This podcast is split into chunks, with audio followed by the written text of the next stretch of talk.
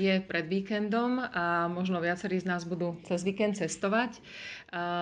Aj o cestovaní sa chcem teraz chvíľu rozprávať s podpredsedom Národnej rady za SAS Milanom Laurenčíkom. Milan, ty máš na leto veľmi špecifický plán precestovať celé Slovensko a začal si v Žilinskom kraji. A ja sa chcem rozprávať o tom, aké to cestovanie je. Začneme tým, že to nebude len také cestovanie, ale má veľmi vážny cieľ. Áno, má vážny cieľ. Chceme e, týmto našim projektom, ktorý, máme, ktorý má názov Podporme cestovný ruch na Slovensku, e, urobiť to, aby Slováci ostali doma a vlastne chceme spropagovať e, veľa regiónov Slovenska, zaujímavosti na Slovensku, ktoré nie sú až také známe, ale sú určite zaujímavé. Oplatí sa ich prísť pozrieť, aby sme ukázali potom našim občanom, že dovolenka na Slovensku sa oplatí a nech zostanú doma. Ty si si už eh, prvý výletný deň, cestovný deň vybral, už si bol v Žilinskom kraji, absolvoval si niekoľko návštev, niekoľko zaujímavých miest navštívil a chodíš alebo vyberáš si také miesta, ktoré nie sú úplne tie chronicky, turisticky známe, ale hlavne sa stretávaš s ľuďmi, ktorí sú zapojení do cestovného ruchu a rozprávaš sa s nimi o tom, čo ich trápi, čo by potrebovali. Aké tie stretnutia sú?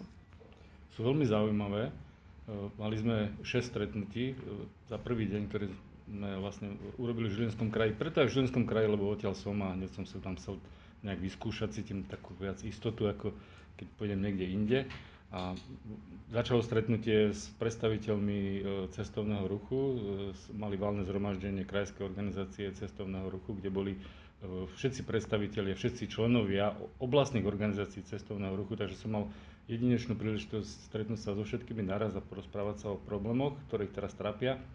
A samozrejme potom aj v teréne na miesta, kde sme navštívili, tak vždy sme sa stretli s niekým, ktorý s tým cestovným ruchom žije, ktorého ten cestovný ruch e, nejak teraz e, tá, tá korona nejak zasiahla a rieši problémy, ako ten cestovný ruch znova naštartovať a aby vlastne ten cestovný ruch e, nejak na Slovensku viacej žil. Takže veľmi, veľmi zaujímavé, interesantné stretnutia sú to. Zrejme tie témy sú podobné.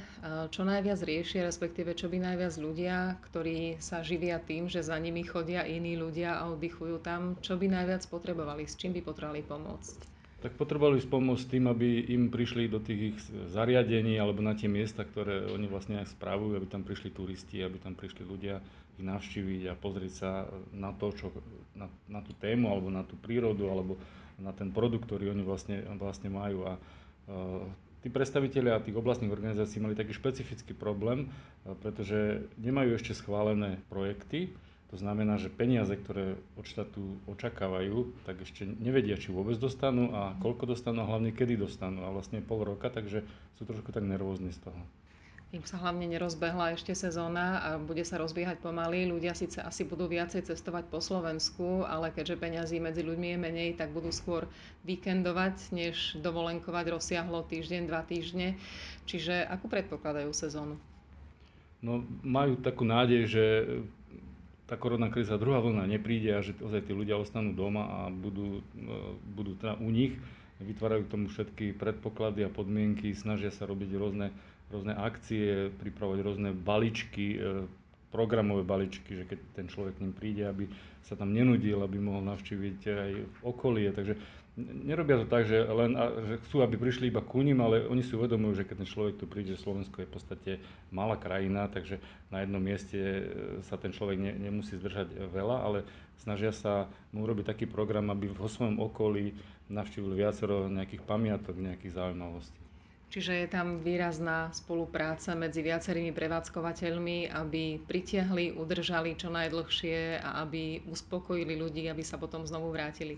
Áno, presne tak. Cíti takú súdržnosť tých ľudí, že oni nemyslia len na seba, ale že ozaj, e, keď je tam napríklad prevádzkar nejakého zariadenia, poviem, boli sme v pivovare, tak hneď tam vedľa aj ubytovanie, e, vedia, že sú tam nejaké atrakcie, tak sa snažia spolupracovať. Aj na tej lokálnej úrovni, v tých najmenších organizačných jednotkách.